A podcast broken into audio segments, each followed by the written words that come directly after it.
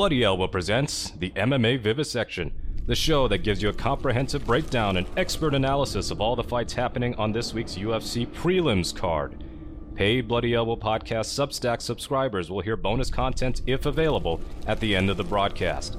Be sure to subscribe at bloodyelbow.substack.com for our newsletter and at bloodyelbowpodcast.substack.com for our podcast network. Follow us on Twitter at Bloody Elbow, Facebook at facebook.com slash bloodyelbowblog, and as always on bloodyelbow.com. Thanks for listening.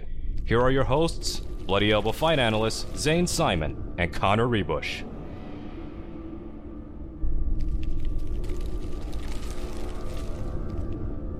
Bloody Elbow podcasts are proud to be sponsored by Rev Gear. They've been a pioneer in the industry and have grown into a formidable brand and true leader in the MMA gear market. Bloody Elbow listeners get 20% off. Go to revgear.com slash bloody elbow email sign up. Welcome back, everyone, to the MMA Vivisection with me, Zane Simon, and my co-hosts. As always, Connor Ruebusch. We're here once again talking about this week's UFC card de- going down in Austin, Texas. A rock solid fight night offering from the UFC. As mm-hmm. I mean, it's just the thing is, it's so clear how much them having to put a fight card in front of a crowd makes them actually create a better product. Yeah. It's like, oh yeah, this fight card is pretty good, looks pretty good. The last one looked totally lame. Yep. And what's the difference? Apex, Austin, Texas. That's it. Pretty much. Also a- ESPN Plus versus ESPN actually having something that's going to be on TV where people will watch it. That too. Something that is not just straight up for the content mill. Yep. Uh, yeah, it is a marked, marked contrast, no question. But, yeah, uh, you've, got, you've got a former champion headlining the prelims. Yeah. They would want about Miesha Tate. But, yeah. you know, former champion, a uh, I think still a a low level star for the sport. I mean, she's. I was just uh, writing a piece about this the other day on my new column. People can read. I've started a new column called uh, "Love to See It, Hate to See It." Just I'm rounding up some stories and doing little minor editorials, basically. And uh, one of the things I was noting is that it, it kind of sucks to see all of the uh, to see Larissa Pacheco and Kayla Harrison just coming off winning uh, at in the PFL f- finals this week, mm-hmm. and the only thing the only th- thing that made any headlines about either of their victories was both of them talking about Cris Cyborg, and it made me realize that for ba- women's bantamweight and above, there has been no star replacement mm-hmm. At all for the last generation of stars, where we had Ronda Rousey, Holly Holm, Miesha Tate, Amanda Nunes, and Cris Cyborg. Yeah. All is significant, if not high, big draws in the case of somebody like uh, Nunes, but all pretty significant drawing, you know, pay per view buildable fighters. Yeah. And there's nobody behind them. Like there's there's nobody in that division right now that can draw flies. You you know, you've got Holm in her 40s. Tate's already retired once. She's up, come back now, but you know, yeah, she's still a, about as big a star as there is over 125 pounds in women's MMA. Yeah, I, th- so. I think that's exactly correct. I mean, uh, who else could even be in that conversation? Juliana Pena has, uh, yeah, she wanted to be, but she's, you know, she, I, I mean, I, not to, to, she, well, she had a huge injury and then she took a bunch of time off for her having a kid too. And right in kind of the middle of the prime of her career when she was going to be a title contender, and now she's injured again. UFC's making a title fight past her. The the there's never really been a moment where Pena has clicked. Mm-hmm. And then otherwise, you had you know people like uh, Yana Kunitskaya and Irene Aldana and Ketlin Uh-huh. Vieira, all is sort of the next wave of talent coming up. And These are not stars. no, not none of them achieved any kind of notoriety. Yeah. So, yeah, there there might be young talent on the rise now, maybe that we'll be talking about in four or five years, but there has been no replacement for Yeah. the first wave of big women's MMA stars, basically. At least, you know, there are some down at 125, 115, but nothing above that. Well, hopefully that means that uh, you know these uh, late career fights for somebody like Miesha Tate are opportunities for up and comers to uh, make statements Yeah, that's what you'd hope. and get impressive wins. I mean, I don't know that anyone gives a shit about Ketlin Vieira now that she's beaten Miesha Tate. I don't know, does beating Holly Holm still get you anything? That seems like that probably gets you more than any of the others. It got, yeah, it still got uh, Mayra Bueno Silva a pretty big bump before the drug test failure erased it, but she's fighting for a title still, Silva. Yeah. So it got people, you know, I, I certainly saw that and was like, damn, I haven't seen somebody thrash Holly Holm like that for a long time. And that, you know, that felt like a bigger deal Yeah. but yeah, I mean, right now, I honestly, I think probably Cyborg beating Cyborg is the biggest bump anybody could get. Yeah. Basically. So Anyway, that, uh, why it was my in my hate to see it column because I don't have Yeah. anything against Cyborg. I, you know, she's been a pretty fantastic and impressive fighter for her whole career, Mhm. but it, it does suck to see that and just realize suddenly like. Oh, this is all. This is all you you, you guys have. Like, there's Mhm. there's no other big fight for anybody right now. hmm Anyway, uh, what about Julia Avila? I mean, I wish she had gotten into MMA a decade earlier. yeah, that that's kind of the feeling. She uh, was so very impressive in uh, some of those early performances, and you know, the whole time you were like, okay, her her technique is kind of iffy, yeah. uh, but man, she's like fast, she's powerful, she's aggressive. She seems like a pretty natural fighter. Mm-hmm. and then yeah, we see her get badly out wrestled by Sijara Eubanks. And then I was not super impressed with how she looked in her fight with Julia Stolyarenko either. Yeah, I mean the thing, unfortunately for Avila, I, you know, she's she's unfortunately she's one of those people who has had like a whole other career alongside fighting. Yeah. She's got like a PhD or something, you know. But uh, it really, it seems like she fights. Her her fighting is clearly a pathological desire for her Yeah. And I don't think she's ever done it, invested in it enough for long enough to have it um become anything else. Yeah. You know? This is somebody who is driven to fight by a love of adrenaline and testing themselves and yeah. She likes the feeling of thrashing somebody. yeah. you know, like clearly she gets excited and and um and and sharper and has tremendous killer instinct whenever she does Yep. get to thrash somebody. but it's never been functionally channeled into any kind of Yeah.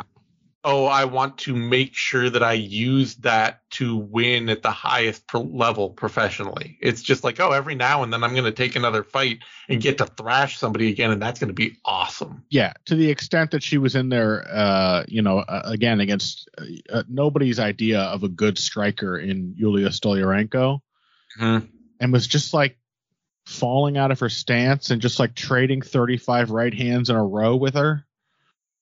Like, yeah stolyarenko would kill kill for avila's killer instinct yeah, and and probably for her her physicality too. I mean, Yeah. Avila is is is quite fast and powerful.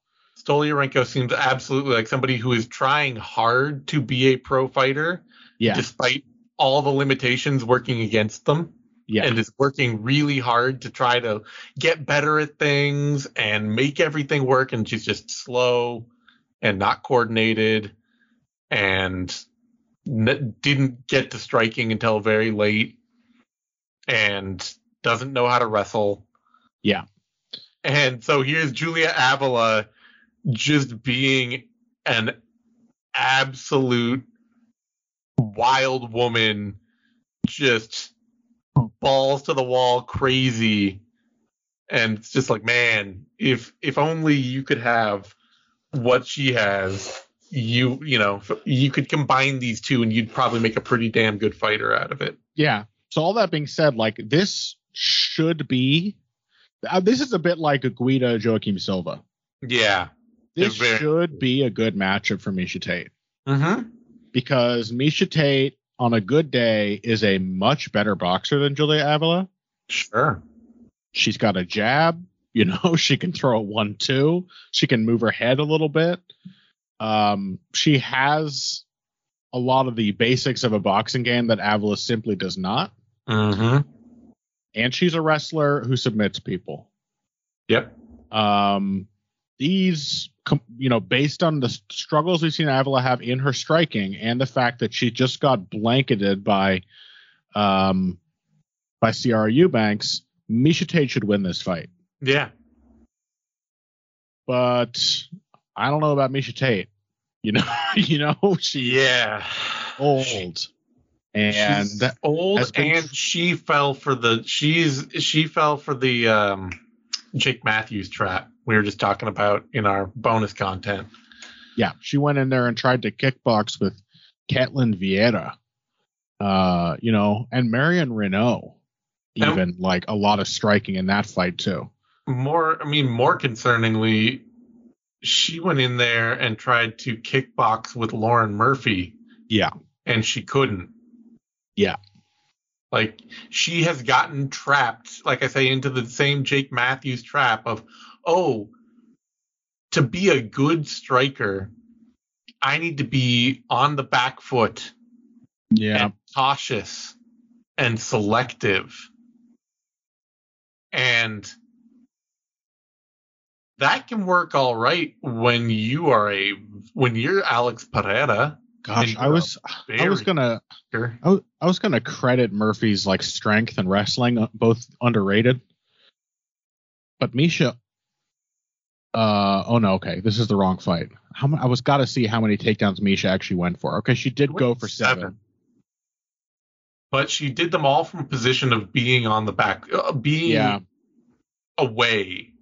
You know, not having the opportunity. She's not driving forward. She's not pressure fighting and sticking Murphy on the cage and then trying Which- to take him down. Really was her striking style of old. She was Yeah, pretty damn aggressive, and it really seemed to work with her her takedown game. yeah. She's now trying she's she's Phil Davis herself. Yeah.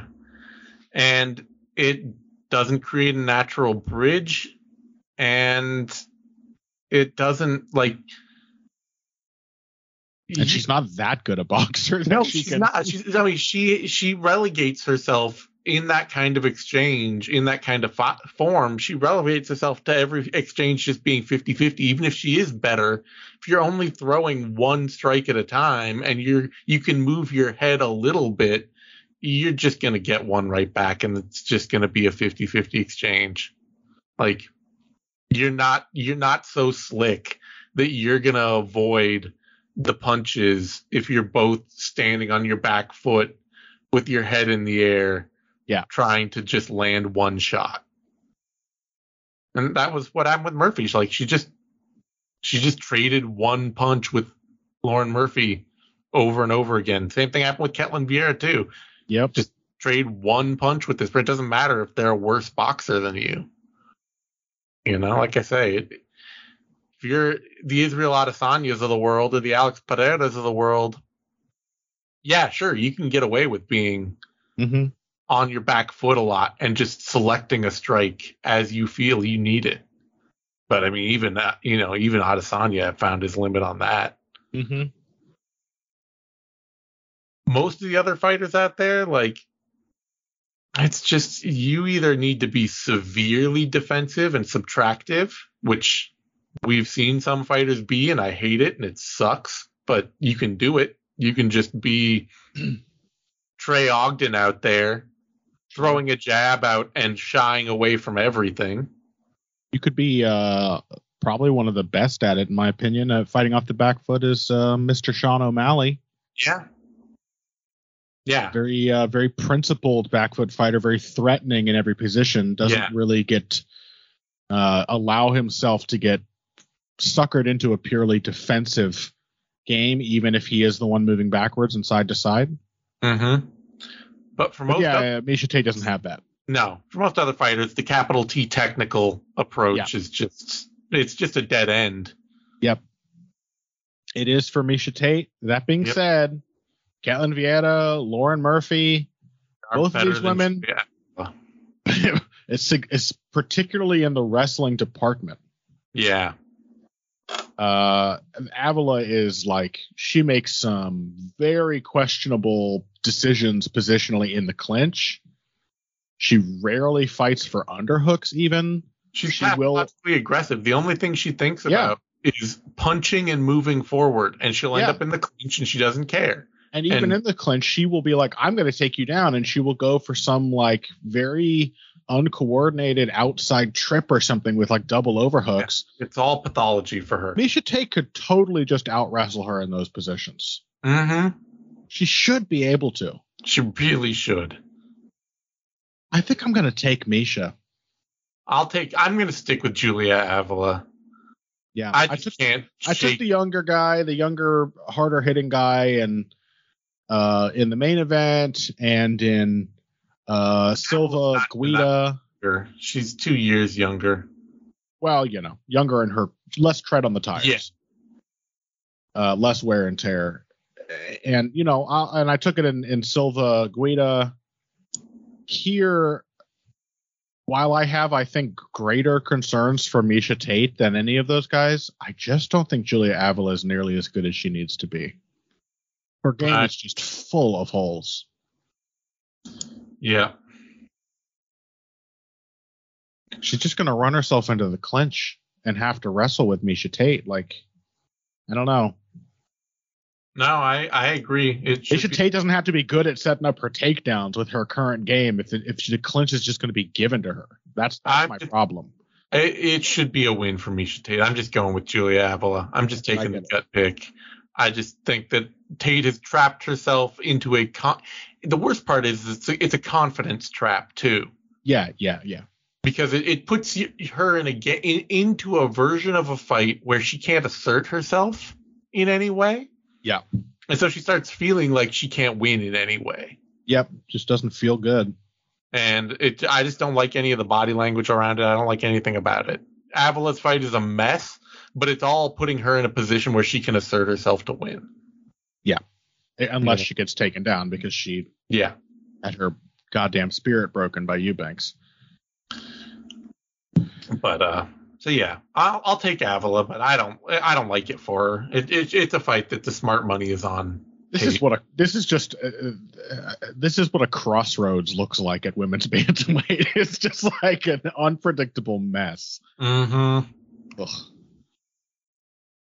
Tate opened at plus 144, is currently down at plus 122. Avila opened at minus 161, is currently at minus 135.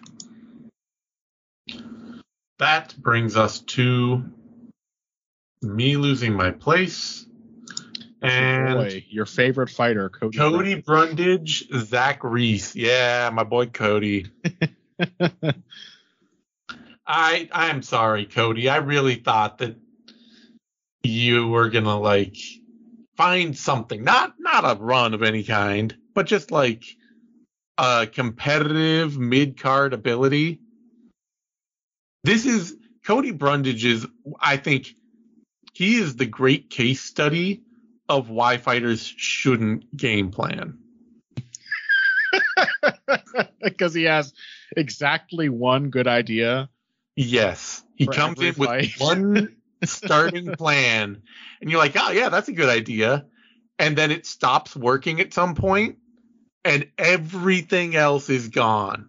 Like the focus is so complete on the one thing he thought he was gonna do. Yeah. That everything else vanishes. Yeah, he, he's he's a guy who goes out. He's like, oh, it's sunny. I should wear a sun hat, and he just forgets to put all the rest of his clothes on. Yeah. Yeah. Gets arrested for indecent exposure. gets a third it gets like a, a second degree burn on every part of his body. Second degree sunburn. Second degree sunburn on his penis, Yeah. but forehead and the back of the neck are safe. Yeah. Yeah, Except that he actually, you know, slipped and the hat fell off. So yeah, yeah. that's usually what happens too. Don't game plan, kids. You heard it here first. I mean, Brundage, I, he's the argument of why other fighters shouldn't. Like, if you're not a natural game mm-hmm. planner, Yeah. this is the don't do it argument. Because, yeah, it just he doesn't get it. Like, it, he just seems he he expresses the fear that every other fighter voices when they talk about why they don't game plan them, and you, you think it's stupid, and they're like. You get lost in your own head. You get like worried about what they're doing and not thinking about what you should be doing. All that, and Yeah. like you, see it in fixate him. on, you fixate on singular details, and it turns out that you've game planned yourself out of having a fully functional strategy. Yeah. Mm. It is he is he feels like a great example of that. Which is too bad because Zach Reese is really beatable. Yeah. Zach Reese is he is a knockout loss waiting to happen. Mm-hmm. The fact that this man has not been knocked out before is really quite remarkable. He barely beat Eli Aronov, and that was a 1 minute 14 second arm bar. You know? He ended up on his back in a heartbeat eating huge shots. And you're like, oh man, he's not going to last. And then he got an arm bar. But it's the worst kind of grapple. That is like the worst kind of win to see on somebody's record, honestly. That's why every time 100%. you see record, you see somebody's record and you see a bunch of like guillotine and armbar and triangle submission wins on it. It's just like, oh no, that's not good. Just not a functional. Yeah. Um. So it could be a fight that Brundage lo- wins accidentally. I kind of think all he has to do is survive a round. Probably. He's, all of his wins are in the opening minutes of the first round. So I and he's pretty inexperienced, so it seems very likely to me that if he hits round two, he will start to gas horribly because everything he does is big moves and he can't wrestle. So it's all jumping in out of nowhere with like a flying knee or crashing into the clinch and then not getting care or not not caring if you get taken down. Mm-hmm. But like man, it's hard to pick Brundage to win a fight against somebody who's just going to be dangerous. Yep. So and he and who is also huge. Yeah, and Reese is at the very least more structured and intentional than somebody like Cedriquez Dumas. I mean, Dumas is a. It's just a bad loss to take Yeah. if you're like a reasonably experienced MMA fighter. Like he's just a complete, absolute mess. He barely knows how to fight. And Brundage couldn't get past that. People who actually like have a clear idea of what they want to do to their opponents, they tend to finish Cody Brundage. Yeah, I mean he that lost to William Knight too in there. Yeah. Like the the big the the the big win on his record that this could reflect is Tresean Gore. But Yeah. even Tresean Gore was incredibly undercooked as a fighter compared to uh Zach Reese. Like Gore really was a wait and see what happens guy Mhm. who was just used to skating by on the regionals with people being too scared to approach him with anything. Basically, yeah. And Reese is not that. He is a buzzsaw who will self detonate. But he's a buzzsaw. I just feel like you got to take him. Yeah, I feel that way too. So, uh, odds on the fight. Brundage is the underdog here, opened at plus 206, currently at plus 192. Reese opened at minus 278, currently at minus 218. But I am telling you that Zach Reese is going to get matched up with like Jacob Malkoun or Park, uh, Jun Yong Park or Oh, yeah. somebody like that in the not too distant future and absolutely get wrecked. Yeah. Just Any solid wrestler grappler who can stay calm and make it out of the first rounds. or any persistent puncher who will just stay on the front foot. That too, yeah. He is so upright with his chin so high in the air and he's so willing to give guard. It's I mean he's very very Paul Craig. Yeah, big time. All right. Uh, that brings us to a lightweight bout. Joe Solecki, Drakkar Klose. And uh, this is an, this is a solid fight. This is an interesting style clash. Yeah. And an interesting clash too between two guys that felt like really good prospects at one point and have not really taken any losses to diminish that, Mm-hmm. but have still never made the move to elite fighter either. You know? Mm-hmm. Like Klose. He's 13 and 2 and a loss to Beneil Dariush in a fight where he almost knocked him out Mm-hmm. and a debatable, really ugly back foot loss to David Teymur, where you just waved your arms and said, "Come, come at me, bro," for three rounds. Those aren't terrible losses. I think it was the other way around.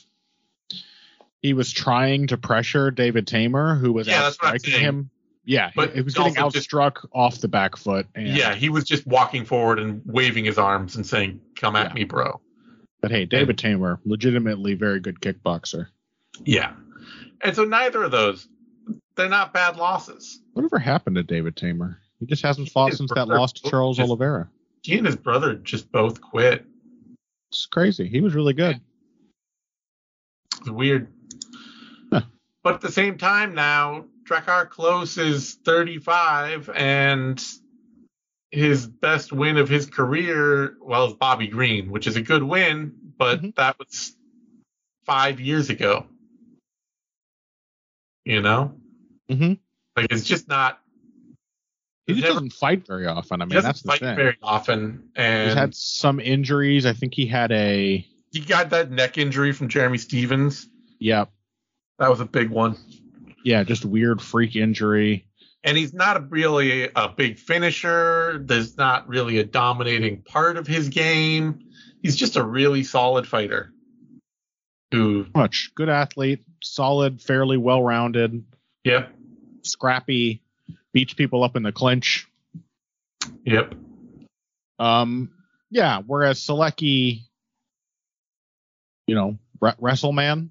Our action grappler seemed like he was kind of heading in that di- direction, and uh, still, you know, he's only 30 and all that. It's just kind of also hasn't been fighting a lot or getting the kind of fights that make any kind of traction at all. Like he beat Jim Miller in 2021, Mm-hmm. and then you had that split loss to Jared Gordon and fought Alex De Silva and then Carl Deaton the third. Mm-hmm. And it's just kind of tread. Both guys are just they're treading water. Yeah. I mean, I, I am certainly inclined to take Drakkar Klose. Oh, I'm, I'm taking Klose. Yeah. Because I just think Solecki, you know, there, there was sort of there, has been a uh, an an influx of these guys around the time Solecki and Sean Brady. Yeah. And there's another one in there too. Sort of some a new wave of uh, wrestler grapplers who don't really feel like they're necessarily at the cutting edge of how the best wrestler grapplers are winning fights these days. Pat Sabatini. Sabatini, that is the other one. Yes. Yeah. Um, who don't really have the like hyper modern uh wrestling ride destructive pressure kind mm-hmm. of game. Um you know the the khabib game basically. Yeah. The handcuff the yeah the like, leg ride the you know. Being a super testing takedown artist who does not need to uh like get mount or back mount to, yeah. to win a fight, who doesn't even need to complete all of their takedowns to win a fight, who will just stick an opponent in this endless chain of like slightly losing positions mm-hmm. that just gets slowly worse. Solecki does not have that boa constrictor approach. He is much more a back take artist. Solecki uh, reminds me a bit of Ju- Gillian Robertson. Yeah, yeah, that's a good comparison. But just much more of a back take artist too. Like in fights where he doesn't cleanly out wrestle his opponent, he tends to stall out a bit. Yeah. Even against somebody like Carl Deaton the third, kind of had trouble consistently advancing position on him. Mm-hmm. And yeah, you know, if a more uh if a more Arman Tsarukyan like fighter were given that that exact dynamic, he would be slowly crushing Carl Deaton and breaking him. Yeah. But Solecki didn't quite get there and that's a pretty winnable matchup. I think that kind of illustrates his limitations. Yeah, I mean, the, you then also have to look at the idea: Has Drakkar Klose ever been out wrestled in a fight? Has that ever been the way to beat Drakkar Klose? Not really. Not really. The dude is really solid, and the best part of his his game is his clinch game. Yeah. He's incredibly hard to handle in the clinch. He gets taken down. Uh, he's not an impenetrable takedown defense, but generally quite hard to control and keep down. Mm. Um, very difficult to just sort of stall out and hold up against the fence because he is a really, it seems like instinctively strong clinch fighter. And uh, I just don't really see a clean path to victory for Solecki. Yep. In fact, I think he, the game he wants to play is going to run him into a much more miserable, grimy kind of fight. Yeah. Uh, than he is probably prepared for. And then if he and if he ends up stick, just sitting at the outside and having to kickbox with Klose, Klose will very easily and happily take the jab and low kick route to just yeah picking somebody apart and then waiting for them to step in f- so he can counter. Yeah. You know, he's. I said there's no there's no bad part of Drakkar Klose's game. It just feels like it should have ended gotten him to something different than where he's at now, which is yeah. in the middle of the prelims fighting another guy treading water. Yeah, he just hasn't really built much momentum. Yeah. But clearly a very good fighter. Odds on the bout nearly even, which I think is a little bit of a disservice to Klose.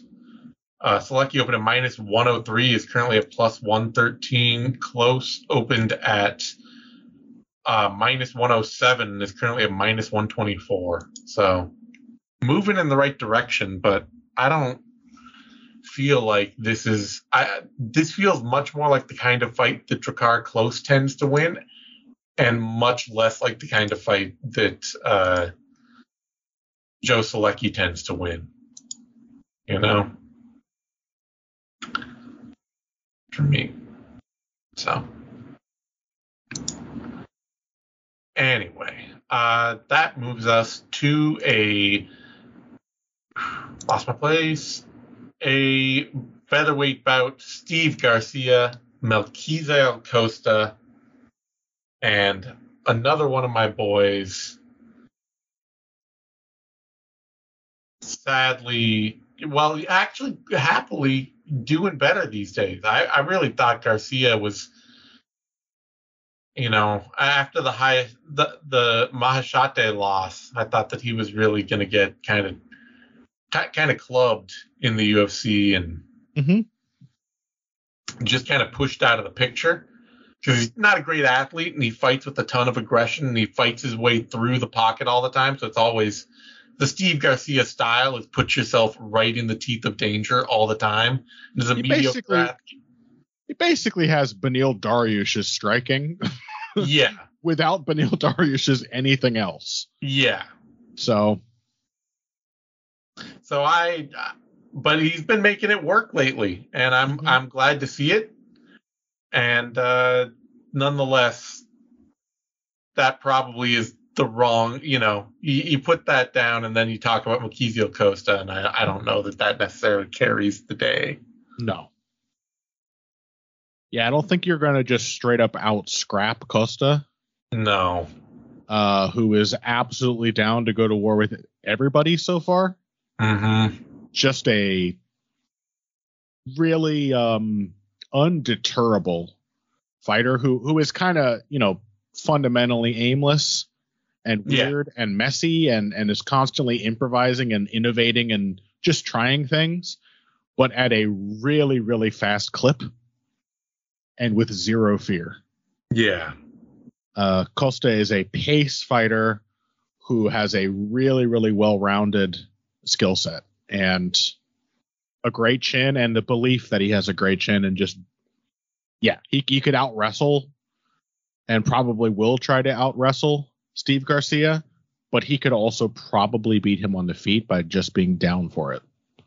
the big thing I think he can do is that, you know, like I say, Garcia is very much a fighter who, despite being a six foot featherweight, Mm-hmm. all of Steve Garcia's best work happens in the pocket. Yeah. It all is, you know, it's all about falling in for him.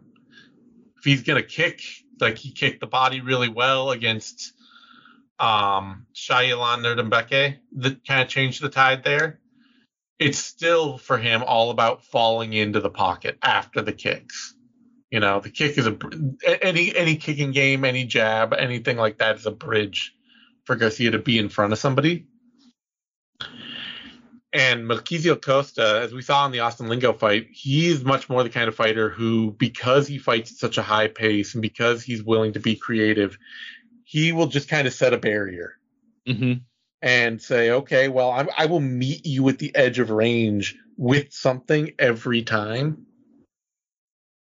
And I think that that's just going to get Steve Garcia hit with something every time. You know, if they throw matching body kicks, Steve Garcia is going to try to push through and do something after that body kick. Well, Kizio Costa is just going to throw another body kick. Yep. He's just going to teep Garcia to the gut over and over again. Mm-hmm. So, yeah, I'll take Costa as well. But it should be a, an absolute war. Oh, no question. It's going to be fun.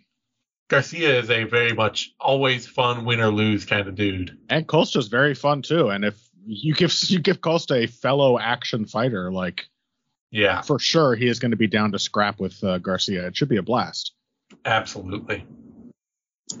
But yeah, g- Costa's just shockingly good. I mean, he's Uh-huh. just super tough and really high output and insistent and uh yeah, does a little bit of everything like you said. Like he you, you can call him like unstructured, but part of a strength of his is that he is not too picky about what targets he gets. He is going to hit you everywhere he can at every opportunity. Yep. Um, yeah, I, I, I quite like him.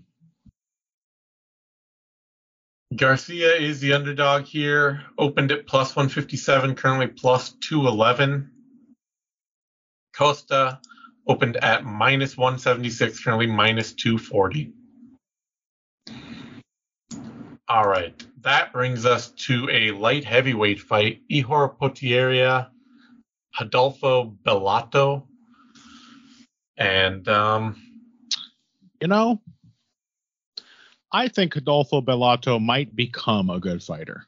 yeah, I agree. I don't know that he really fully is yet.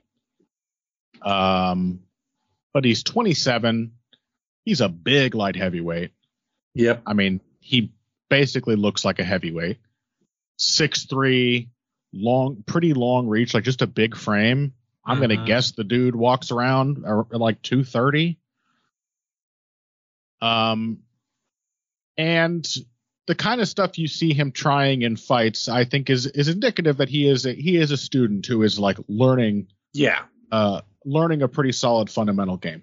Yep. He he in- definitely feels to me like a guy who is picking up simple tools and using them repeatedly to get comfortable with them and then try to advance them. Yeah, You know? he uses a jab. He moves his head. You know he's like very aware when he's in range. Um still a little tense gets himself into awkward positions but he is like uh again he, he is aware of kind of the flow of an exchange. Mm-hmm. and um does a pretty good job of striking in the clinch. Yeah. um you know decently balanced footwork like i said it's a very raw game but it's it's it's got the right building blocks Yeah. Um, I guess I'll pick him over Ihor Potieria, whose Uh, game yeah, I mean, is um, Potieria is just a, he's just a mess who got fed really low level regional opponents and then got fed an ancient shogun in one of those moments of god awful matchmaking that everybody could see coming from a mile away. and the poor bastard won the fight, and then just everyone hated him for it. Yeah. it's not his fault. No, it's not his fault. Shogun shouldn't be fighting anymore. No. Um, but like if Nicolae Negumereanu can just sort of barnstorm you and walk into the clinch for free and beat you up there, Yeah. I think I got to assume that big, strong Rodolfo Bellato can do it as well. Yeah, the big the big problem for Potieria, I think, especially, is that his best skill, as it's shaking out at a high level in the light heavyweight division, is his low kicks, and that's a great game to have at bantamweight, lightweight, featherweight there are a lot of divisions out there where you can do a lot with a, a serious low kicking game. We've seen, you know, out of um, Gutierrez, Chris Gutierrez and Br- um, oh god, what's his name? The Dragon, his teammate um, Martinez, Yes, Jonathan Martinez. Jonathan Martinez. Like yeah, a really good low kicking game that can take you a lot of places. Heavyweight and light heavyweight, probably not one of them. I mean, I It's think a good- it's a- low kicks. No, it's a good it's a good weapon It's to a be skilled at in any division. I mean, It's a good skill, but there's a difference in these divisions where it can't be like your principal lean on skill because the fighters hit too hard. yeah, and they will just find a moment.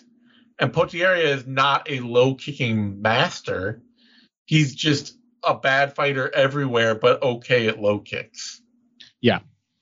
Also And- Rodolfo Bellato pretty good at low kicks. Yeah. So like you get that fight with Carlos Ulberg where Potieria is just kind of at the edge of the pocket trying to low kick and like start exchanges with kicks against Ulberg over and over again.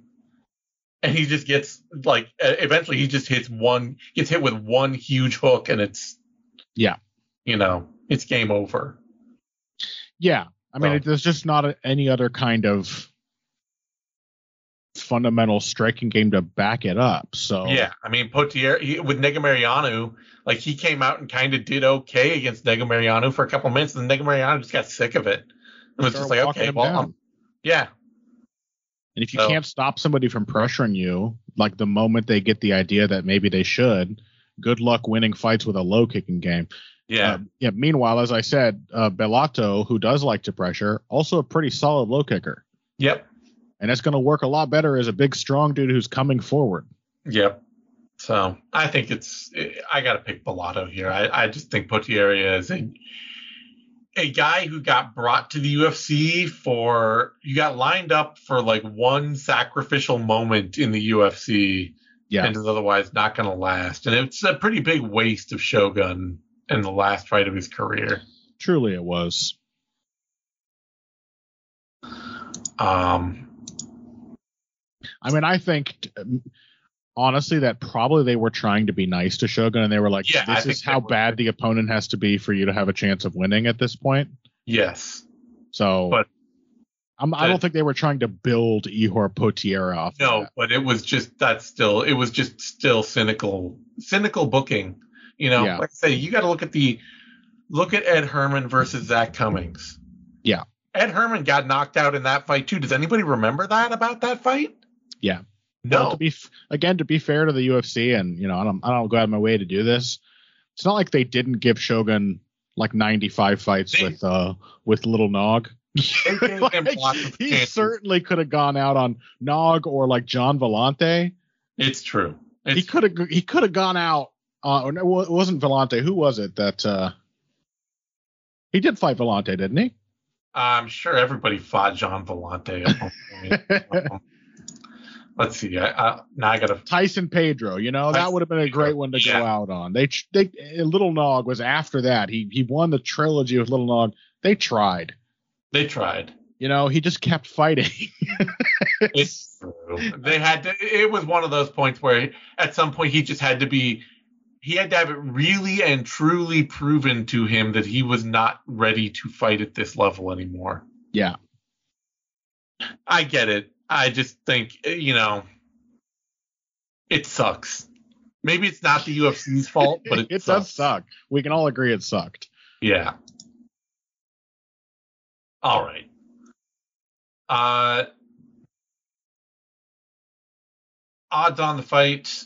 Potieria is a huge underdog. Opened at plus 334. Currently plus 324. Bellato opened at minus 412. Currently at minus 395. Yeah, I just think Potieria is. He's not. He's not staying in the UFC. Yeah. Uh, that brings us to a welterweight bout. Wellington Turman, Jared Gordon, Good. and uh, Jared Gooden.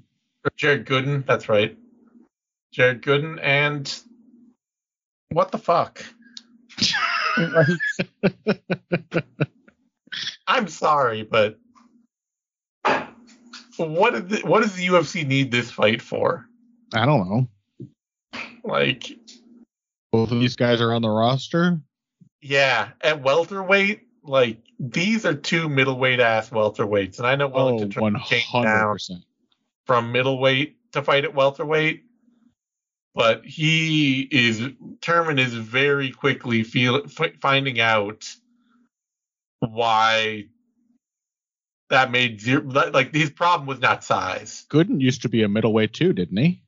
I Yeah, yeah. ever- He's he's fought at middleweight a few, quite a few times. okay, I, he was never in the UFC, but No, outside the UFC, he's fought at middleweight several times. Yeah. But these are two middleweight ass fighters. Yeah. No And question. they neither of them have anything to offer the welterweight division. I No. I don't like to be cruel about that kind of thing, but Frankly, they should both have just been like, "Hey, let's be middleweights for this fight," and just fought Yeah. each other there. I mean, why Yeah. bother with this whole charade of the weight cut? You know you're middleweights at heart. yeah. Um yeah, I think so I, I, yeah, I guess I have to talk about this, but so well determined the only thing he does really well is the clinch, and he doesn't do it that well. I, I, I guess I shouldn't say it's the only thing he does well, but it's the only place he's comfortable, Yes. and he so he works really hard to get there, but then can be beaten there. Yeah. And otherwise, he's never been a happy, comfortable striker out at range. He can sometimes become confident there, but it's always it always has to be by accident of finding out that his opponent can't compete. Yeah. And otherwise, Jared he just- Gooden probably Yeah. far too confident at range. Jared Gooden is actually a Rock'em Sock'em robot that was turned into a real boy. Yeah. He was actually just a pu- one of those punch doll like puppets. yeah, That has, punch, like- punch Nokia over here. Yeah, punch Nokia. like he just he gets his fists right up at his shoulders. He keeps his his torso perfectly straight yeah, and and is just walks forward, pumping one twos. And sometimes he can do a little slip in the pocket, and he can get himself up from takedown surprisingly well because I guess probably because he's kind of got that like almost Greco-Roman stiffness to him, Mm, where he only has to kind of lean over at, at the bend at the hips a little bit, and it's suddenly like an, an obelisk. he's just a but- big, strong dude. Yeah, he's just a big, strong dude. But of course, but if you can get past that at all, then he's got no grappling game to speak of at all. Yeah, he's stiff and awkward everywhere. He's he's big Yeah. and strong, which is probably why he has been as successful as he has been more than anything else. Yeah, And he gets hurt really easily, but can fight through it shockingly well. Yeah. That is his other thing I would say. Um. So kind of inclined to take him. Yeah, I'm kind of inclined to take him too. Kurt Turman might be able to just get if he can get him to the mat, he can almost certainly out grapple him. But if he can't get him to the mat, then oh, this, this fight's so bad, it's making me it's making me ill. He's got a frog in his throat. He's become overcome with grief. If he can't get that, then he's just gonna hang out in the clinch with him, and they're gonna trade little punches. And Gooden's the better fight. He's the more. He's the happier fighter there. Yeah. Ugh.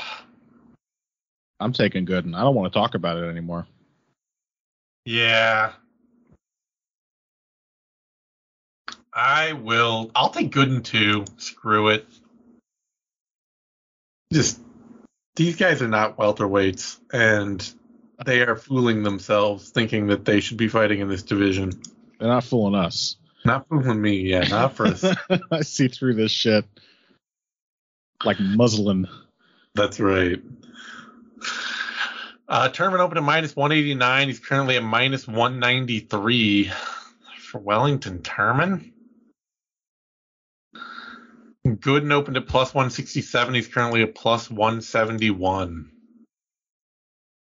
I don't know. I just don't know. Like,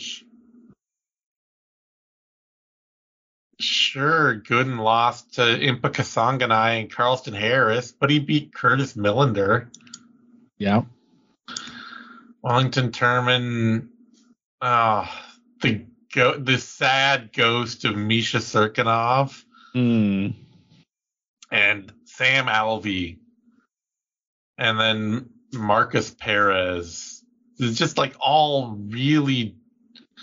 The only people these guys tend to beat are other really limited sort of misfit fighters. Like I say, they're middleweights. Mm-hmm. They're middleweights who beat middleweights. Ah, yeah. I don't see any reason that Turman should be any kind of decided decided favorite here. Certainly not. All right. And finally, Jamie Lynn Horth versus Veronica Hardy in a women's flyweight bout. A horse of a different color. A worth of a di- God We did this last time. we did. not to beat a dead horse, but Not to beat a dead horse. yeah, I'm excited to see uh, Veronica Hardy back. Yeah. Um, I'm excited to see basically how much of her last performance was a result of Juliana Miller not being very good. Yeah, Juliana Miller being pathologically aggressive while also actively bad at fighting Yeah.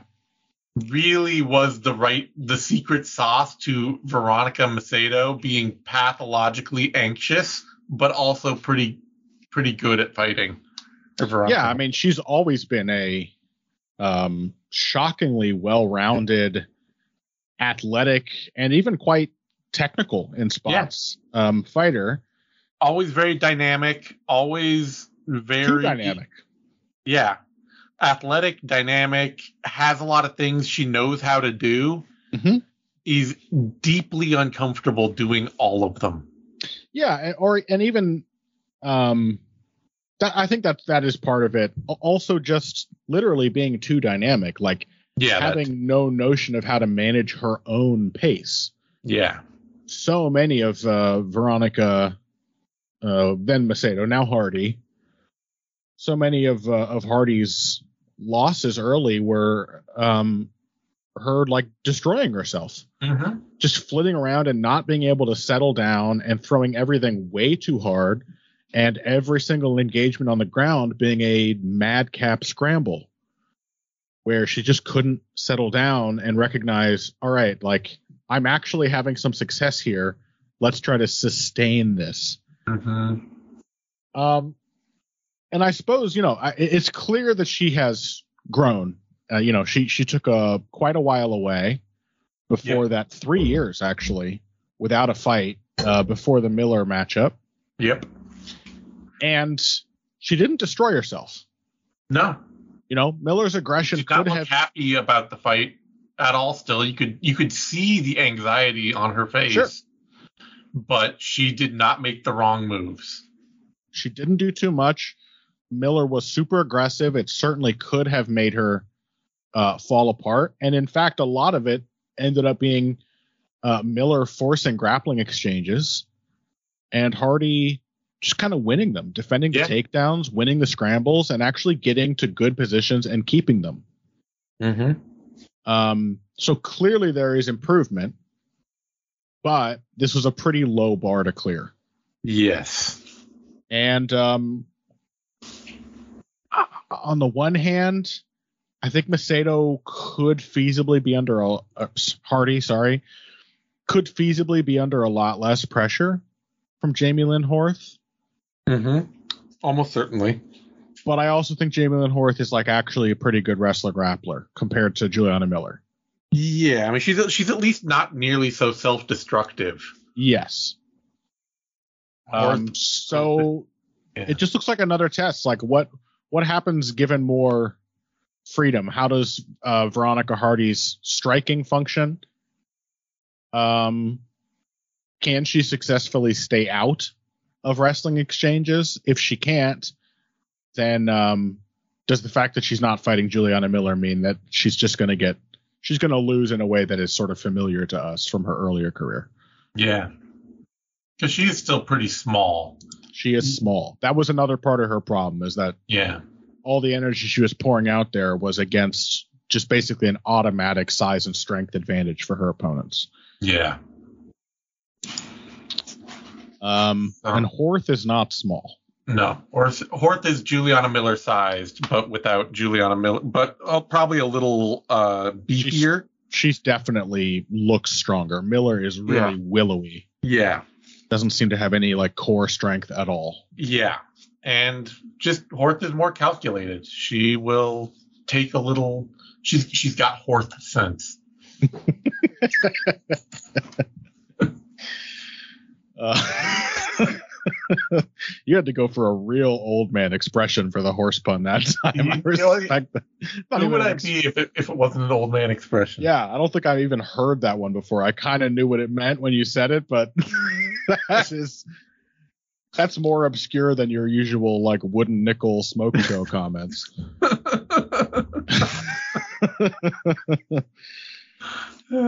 um I don't know. Not an easy fight to call. not not really. No. I'm gonna go on. I'm gonna go with Horth. I think. I think that the Miller. I, I think the Miller fight is a little bit of a false front for Macedo, Yeah, and I think that somebody who doesn't make as many mistakes can probably take advantage of what still seems like an ang- anxious fighter. yeah, But Hardy will be slicker. She will be more dynamic. So yeah. As as much a as much a sign of genuine improvement it was that she, you know, she she had three rounds to to destroy herself and didn't. yeah, Um, that was also against somebody who was herself being self-destructive for Exactly. And So so what we saw of Horth against uh, Cowan was actually a, an opportunity where you know Cowan is just a big, strong, Yeah.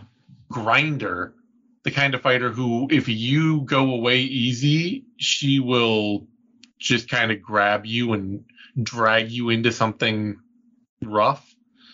And Horth just out battled her. pretty you know? much.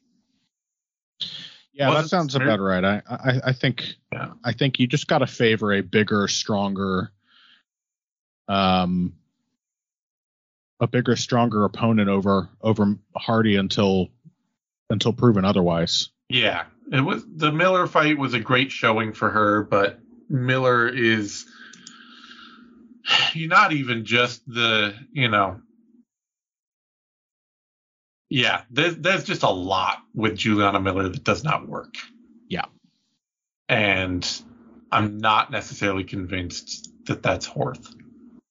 Right. All right, Like I was, I wouldn't be sure if I would pick. Uh, I don't think I would pick Hardy over like Lucia Pudilova, Mm-mm. who is kind of on that Juliana Miller spectrum. yeah, You know, we just need to see it from Hardy because the potential's there, but I would like to see it. We have we have always sort of had a a hope that she would improve because she, clearly Yeah. she you know she had potential from the very first time she fought in the UFC and she was only like what was she like 23 or something back then. Yeah. Yeah, even with three years off, she's 28 now. Yeah. And, you know, Dan Hardy is uh, a little bit of a blowhard at times, but the dude knows, you know, he, he knows what's he knows what's what in the sport. Mhm.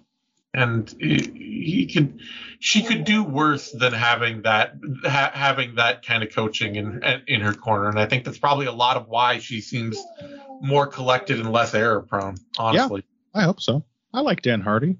What am I gonna? I'm gonna hate hate somebody for being a blowhard. no, not I don't us. think I can. I don't think I can get away with that. No, I don't think. I think both of us would be uh, have to be deep in the self self loathing territory to uh, to make that our action item against somebody. Um. All right. On that, let's see. Odds on the fight. Let's see. Oops.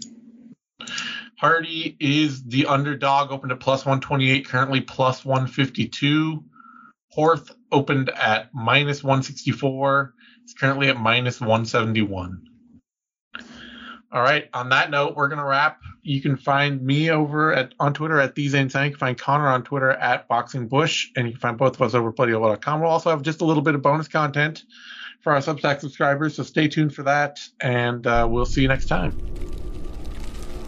To access the bonus content of this show, you must be a paid subscriber. To do that, go to bloodyelbowpodcast.substack.com and subscribe today.